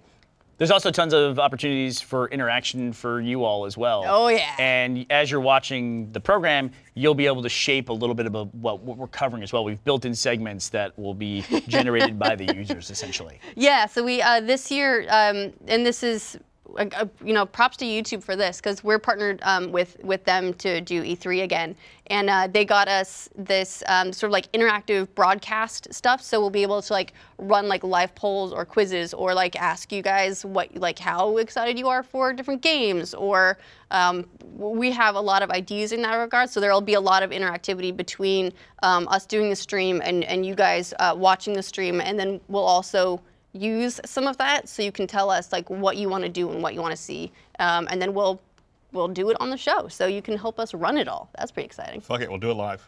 oh my god so live. Uh, am i forgetting anything? Oh um, it'll be on youtube so it's going to be When do we streaming- start? What's the what's the first thing we're going to be broadcasting? the first thing uh, is going to be saturday that's the ea press conference um, starting at 11.30 a.m pacific so if you're in the LA area, come out and hang out with Ashley. and contribute to that. i'm so lonely I'll be I'll be at the event. I think Jack Pattillo will be there as well, and maybe Jeremy. I think will be there. Jeremy will be there for a few days, but he's leaving like Tuesday. Oh, okay. Yeah. Yeah. So he'll be there for the at we're, think Jeff we're will be around. at the EA event. Uh, but then the, so the tune-in time is 11 a.m. Pacific time. 11:30 a.m. Pacific, uh, which translates to 2:30 p.m. Eastern or 6:30 p.m. UTC. Okay. Um, and then it'll be on uh, the the Nose YouTube channel, the Rooster Teeth YouTube channel, um, the E3 Hub, which is uh, YouTube.com/E3, uh, and uh, Adam Baird is looking at embedding the the YouTube in the site as well, so you can just go to roosterteeth.com and watch. So lots of ways to watch it. It's going to be super fun. And what day are we playing Battlegrounds? On the in So, like sun, sun, Sunday? like s- Sunday, Sunday, Monday. yes. Sunday's the day there's a there's like a four and a half hour window between uh, when Xbox ends and Bethesda begins. So we're gonna get a little bit mental in that. We've got we've got a lot of time to go crazy. Look at Ryan. Ryan is just like Ryan's looking all excited over there. I'm, I'm always ready to play something. Anybody hoping for anything this year's E3? Uh, yes, Last of Us 2. Last of I Us wanna 2. Want to see? We know it's announced, but we want to see more of it. Yeah. I'm And- always I'm always excited about the the new things that we don't know are coming. Yeah. Like last year, Days Gone looked really cool, and I feel like we haven't heard anything about it since last E3. So I'm curious to see where that game is at and if uh, we get a better look at it. It's really interesting you say that because Ashley was cutting the trailer for this year, and she had a clip from Days Gone in, like showing our coverage from last year. And I was like, oh, that's right. That's that, that game looked incredible. Yeah. Yeah, I you know I'm still holding out for Red Dead. I know it's been delayed now until 2018, but I, I just hope they have something to show from it. I think they said they're not. No. But th- they, they Bummer. might they might also they might also just be negging us. Yeah. I, I would love a trailer for it. Well, what are they, why would they show anything at this point? Really, honestly, it's like there's enough hype for it. You But know, Rockstar doesn't tend to play by the rest of the industry rules. They make their own rules. I mean, they're dropping uh, a new DLC update for GTA 5 like day one, I think, uh, on the 13th. They're dropping the Gunrunner update, which is a, another huge multiplayer update for that game. So maybe hmm. that's their main thing right now. I want Animal Crossing for Oh, Switch. yeah, I want that too. well, it's a Switch title, so you know you won't get it. Look, Ryan, you don't need to crush people's dreams. you get Animal Crossing Arena. That'll be the first one. They need to get need that. Animal path. Crossing Snap. I don't need to crush people's dreams. You just immediately shat all over his. What's mine? The Red Dead. You're like, yeah. oh yeah, not, they're she did. Be there. You did. I'm hurt. I'm hurt on the inside a little bit. I'll be You okay. could have broke it to him easy. Like, I'm, I'm "Ooh, sorry. I've I'm, heard so- I'm maybe. sorry. Maybe not. Oh, sweetie. Uh, Maybe we should find other. Uh, do you you like games that take place in the West? How about Far Cry 5? Hey, I'm actually excited about Far Cry 5. Yeah. Midwest, yeah. Yeah. Yeah, you know, it's it's west-ish. There's like the eagles and bears and stuff. You Eagles could- and Bears. I like Far Cry 5 because it proves that we can get upset about anything at this point. Yeah, yeah, yeah. Oh yeah, absolutely anything. Uh, all right, so that's E3. Um, I hope you guys are planning on tuning in. Uh, I've already created live events on the the No YouTube channel and on the Rooster Teeth YouTube channel, so you can um, actually set those to send you notifications uh, when they start. Uh, if you want to make sure that you catch them all, um, and that should be pretty good. Uh, the last thing I want to make sure that we do today is take some of your questions. So we have we've set up an, an email account so uh, that you guys can send us emails, and then we'll answer your questions um, with all of our boundless wisdom. Yeah, right. It's very balanced, Uh, actually. So Our first question comes from Barnes no, no, no. Barnes. It's for No, no, no. Gus. Barnes, Barnes. Let's Barnes, talk about Barnes. battlegrounds. Say you're in a house. All right, so let's do some of the questions.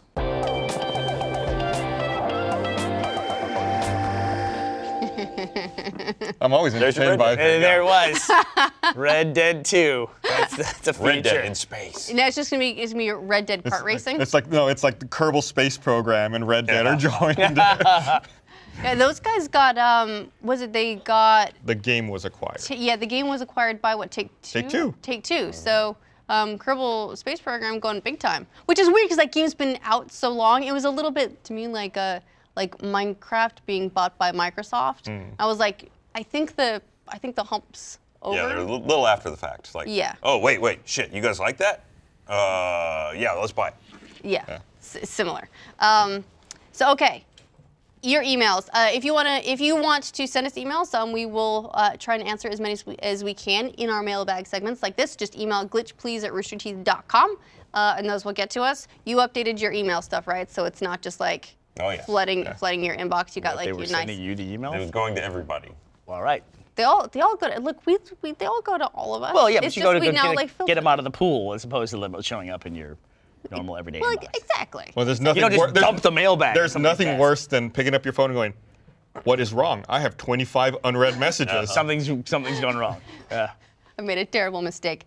Um, okay, so uh, Lil Mac 2015 asks, uh, my son just recently turned one, and I've been trying my best to introduce him to video games for a while. He has an old PS2 controller that I cut the wire off of, and when I play games, he knows to grab it and he can like play along. Um, as fun as this is to do, I wanted to know what's the best game for first-time gamers to try.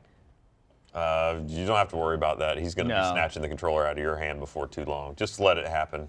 No, Yeah. but they but there are some cool things that that help to like help kids who maybe like don't have the fine motor control yet feel like they're playing. Like uh, that was a No, he's nice got it. thing The about fake controller's great. No, the fake controller is pretty cool, but there's also uh, Mario Kart 8 uh, Deluxe. Uh, has auto like steer it's and auto. stuff. It's like it's got like auto steer It's and like like all those controls. So you can turn it on, so they he, it basically races itself, and but they can have like minor inputs, so they feel like they're still doing something. That's cool, right? Yeah, my son actually, uh, one of his first ones was uh, Minecraft, actually, on tablet. Minecraft is great. Because on tablet, it's much more accessible because you Yeah. just touch things. Um, but yeah, he played Beach Buggy Racer, uh, did a lot of that.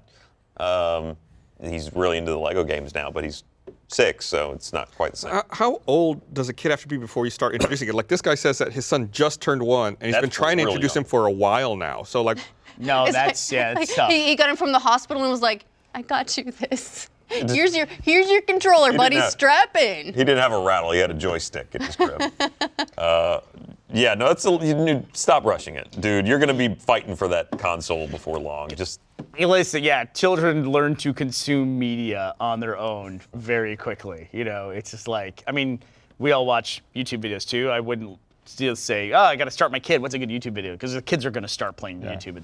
They're He watching. YouTube at some point. organically find the thing that he wants. Yeah, yeah, but Minecraft, I think, is whatever the, everything that Microsoft is doing uh, with the educational initiatives surrounding Mi- Minecraft is great. So, maybe Nick- maybe Lil Mac's just itching for a duo partner for Battlegrounds. Maybe. oh, I just realized the the acronym for Microsoft's Minecraft is MSMC.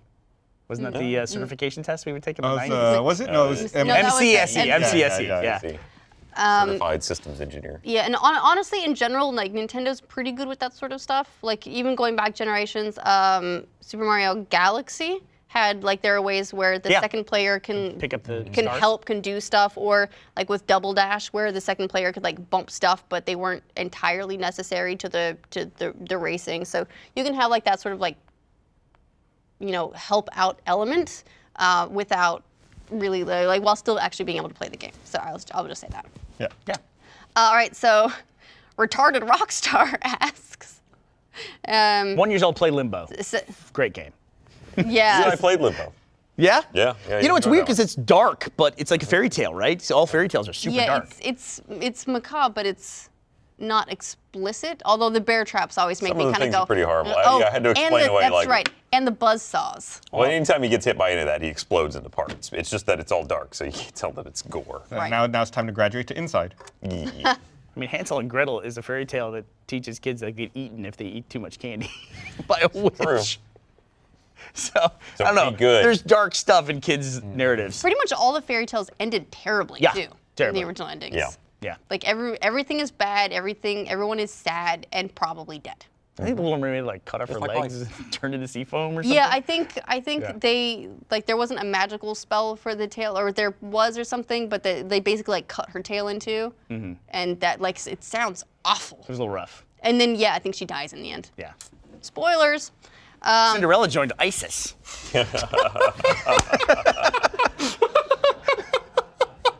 she went through a rebellious phase. Uh, anyway, uh, retarded rockstar That's no, it's fine. It's fine. She got a great. Go ahead, outfit go ahead. year. Sorry, I didn't mean to derail the conversation. Asks, uh, now that we live in a post Breath of the Wild world, it's no question that Breath of the Wild is going to have an impact on game design for years to come. What do you expect to see other games take from Breath of the Wild? For example, will Aloy and Horizon 2 have a hang glider? Did you get to climb anywhere? Or will Final Fantasy 17 have a chemistry-based cooking system? I think it's the climbing. The climbing, and that was uh, after Breath of the Wild. I went from Breath of the Wild You're gonna say something's gonna make me mad, but go ahead. no, no, no, into Zero Dawn. God damn it. Okay, go ahead. And my biggest complaint in Zero Dawn was that I couldn't climb everything. Everyone complained about that. I never played Breath of the Wild.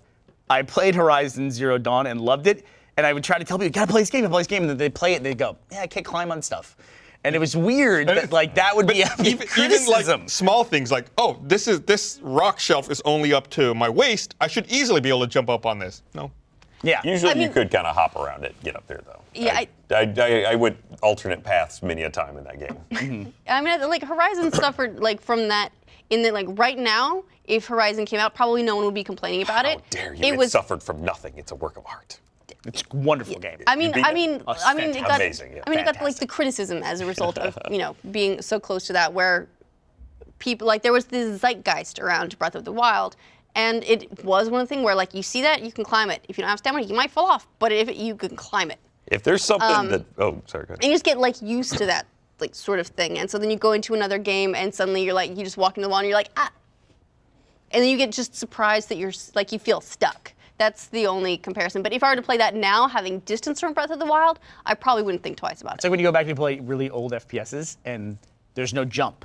And it's uh-huh. just a standard thing in an FPS that your character can jump. And you go back and play those old school ones, you're like, I can't jump. Like, what is this? Well, there's one thing that no one should ever take from Breath of the Wild. It's cooking, because that was abysmal. Yeah. But I That is liked the worst cook system. the the music was really good for the cooking. Great. And it, it made me not too upset about it. i always It got made really you not upset that you had to spend like five minutes It to was make so satisfying. It was no don't also also calm yourself. the- it did not sim- take five minutes to make one Bullshit. item. If you were trying to You bullshit, did not. bullshit on you. Bullshit No. on you. you. No. It was like 10 to 15 Bullshit on both of you. I'll bullshit the both of you. You go through and you click the things it does not if Here's it took you five minutes to make food you're doing it The wrong The sorting system was crap too, because it's like, okay, I need to find like eight different, or well, there's, you can only put five things in a meal. I need to find four things probably, plus kind of maybe a binder agent, you know, to make it taste a little bit better. But you need like four things that all share like one thing. like, Spice weasel. Mix mix them together to get the most. Yeah, you got to hit it with a spice weasel.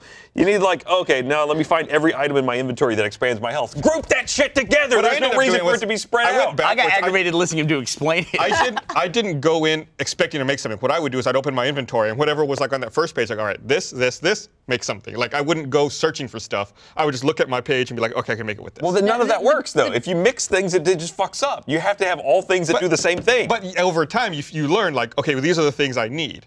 Well, it says Like, it. these things if you just work look at the together. description, it's like this makes your health better. This makes your health better. This Yeah, and you know after a while, oh, okay, here's a uh, a piece of meat and there's a vegetable. Bam. Hey, I'm This not just be- a piece of meat, Gus. This would be the greatest segue ever to a Oh. Blue Apron sponsorship if we had one today. How are we how are we wasting this conversation on something like that? Also, you say that like just generic piece of meat. There's like eight, ten, eleven. well, There's there's the gourmet meat. There's like there's 16 normal pieces meat, of meat. There's the Well, chicken. then you've there's got- the drumsticks. And then there's fi- there's like eight fishes that all have different fishes. Fish. things. Fish eye. fish eye fishes.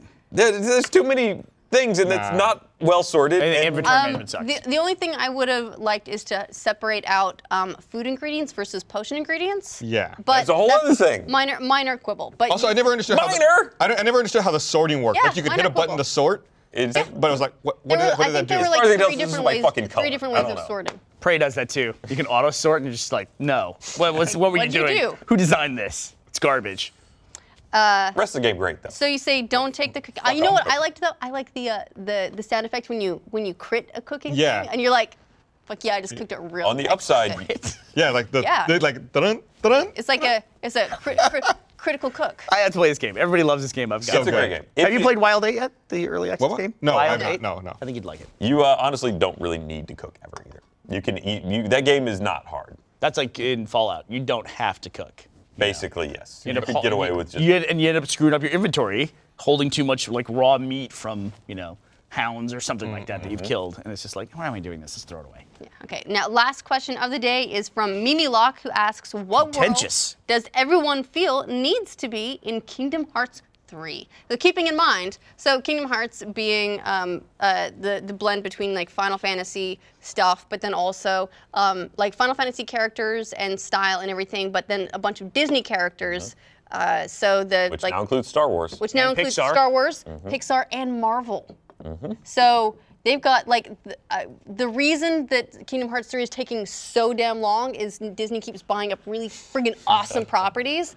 Like there has to be, there has to be a like a Star Wars one, mm-hmm. right? Yeah. You think so? Well, I just think they're never going to make it. I mean, why? Why? Why? Though I mean, if, I feel like it's more of like it is what it is. Uh, why not just keep Phasers? it? Why not just keep it like core Disney? Star Trek. No, the little, the little blasters. It's still Star But Trek. the, what? What do you know for Star Wars? They have blasters. They got They're called phasers, but yeah. Phasers are I'm not Star look. Trek. They're they they're they're all they're all guns that shoot lights. That is accurate. I mean, But just, well, you know, I mean, I some You know, of them probably fire photons, some of them fire with fire. Some of them. You're splitting hairs, like when the Jedi's use their tricorders to the I mean, transporter. Why doesn't the lightsaber burn up the handle? You know, there's all these questions that just can't be answered. the According to the Star Wars crystals supposed to- Wikipedia page, phasers are the guns. What phasers called? the called Perpetually heat-activated sonic emitted ray. he does say set phasers to stun. The is it? What are we saying? Star, Star Wars. Wars. Star? According to the Star Wars wiki, the guns, Bullshit. phasers are a type of weapon used in the Star Wars galaxy. Show me a place in canon where What's, they ever what- call it a what's the fucking line when the stormtroopers are looking for Leia and they, they- say set phasers to stun? That's the only time anyone ever does that in any of those movies. Also, they never stun anyone. Bla- well, Han They're Solo says blaster. He says, "Give me a good blaster any day of the week, kid, over some hokey religion." He says blaster. What is So basically, what we're getting out of this is they're all guns that shoot lights. Great question. What was the original question again? What world Kingdom Hearts world. Kingdom Hearts? So Oh, yeah, Dis- you won't get it. They're Disney also it. owns Maker, so throw some uh, YouTube personality. I want a Like, Kingdom Hearts there's like level a- in like a- PewDiePie's house. yeah.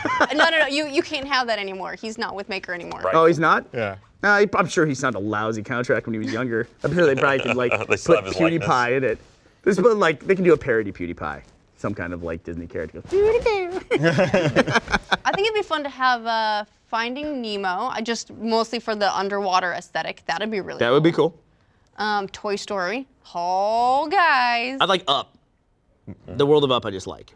Well, yeah, Up is pretty. Oh man, if, if Transport via balloon. and if the the dog is like accompanying you on your adventures. Kingdom Hearts, is another franchise where I have not played the actual game, but I played a lot of games inspired by the game. Mm. Like what? Uh, wasn't the Penny Arcade series uh, sponsor or inspired by Kingdom Hearts Combat? Uh, I mean, that's kind of a like generic RPG combat, I'd say. Yeah. Okay. Yeah. But I never played Kingdom Hearts proper. Just never, never really appealed to me. Same here. I missed the boat. Not a big Disney fan and not a big Square Enix fan, honestly. All right. Well, you are here. If this is the Venn diagram, you're over here. No, no, no. I realize that. That's three of us at this table that didn't play it. All right. Well, Looks fine like you're then. in a Venn We're- diagram by yourself. I am the Venn diagram. So what do you want to see? You want to see Finding Nemo? Uh, I want to see Finding Nemo because I want the underwater stuff. Um, I would love to see Star Wars.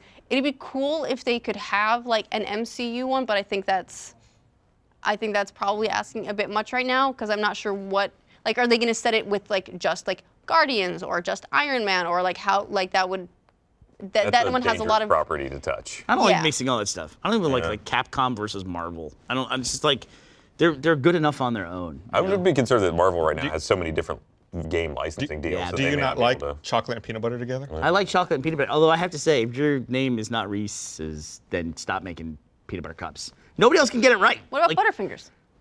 Those are okay, but those are different. No, what different- Butterfingers are fucking terrible. That's we don't know what's in those really. Thanks for your question. It's more like butter. All right. It is well- your question. We don't like Butterfingers. we like Reese's peanut butter cups. Okay, well, I'm, I'm glad we could uh, answer everyone's questions so very thoroughly. Are you wearing your Kingdom Heart uh, your key? Not not today. And but I don't know where I put it. I've got uh, so I've got a Kingdom key. Uh, like it was a keychain that I converted into a necklace, and I've been wearing it for years, and I absolutely love it. I don't know where it is. I'm concerned that I've lost it, that I've left it in I don't know a, a hotel somewhere or something because I've been looking all over for it and I don't have it. And now we're gonna go to E3, and my fashion choices are gonna be lacking. It's all bad. Would it would it freak you out if it was a collectible in the next game? With the, the with the necklace. Yeah. Just like the, there's only one. Uh huh. Yeah. All right, so that's it for this episode of Glitch Please. We are filming uh, another episode next week uh, from. We'll be filming it from the show, not not live, um, but we will be filming it and then putting it out. So um, that'll be a lot of fun, and we'll see you next week. If you are watching this um, on the the Rooster Teeth site or on YouTube, um, and you're enjoying the episode, please give us a thumbs up and um, let us know what S Xbox is going to stand for. Right? This is Buck. Right. And if you're listening to us on iTunes, um, please, if you're enjoying the show, please like give us a rating so people will. It'll help the discoverability of the show, and then people will find it, and then they can also be enlightened about uh, in the photon versus blaster debate. We're gonna get to the bottom of this. We are. Uh, yeah, Gus is now I got- watching Star, Wars Star Wars. clips. I'm, pull, I'm gonna pull up the scene and Okay. find out what the line is. All right, so about time for us to wrap up, and we'll see you next week. Bye. Bye. Bye.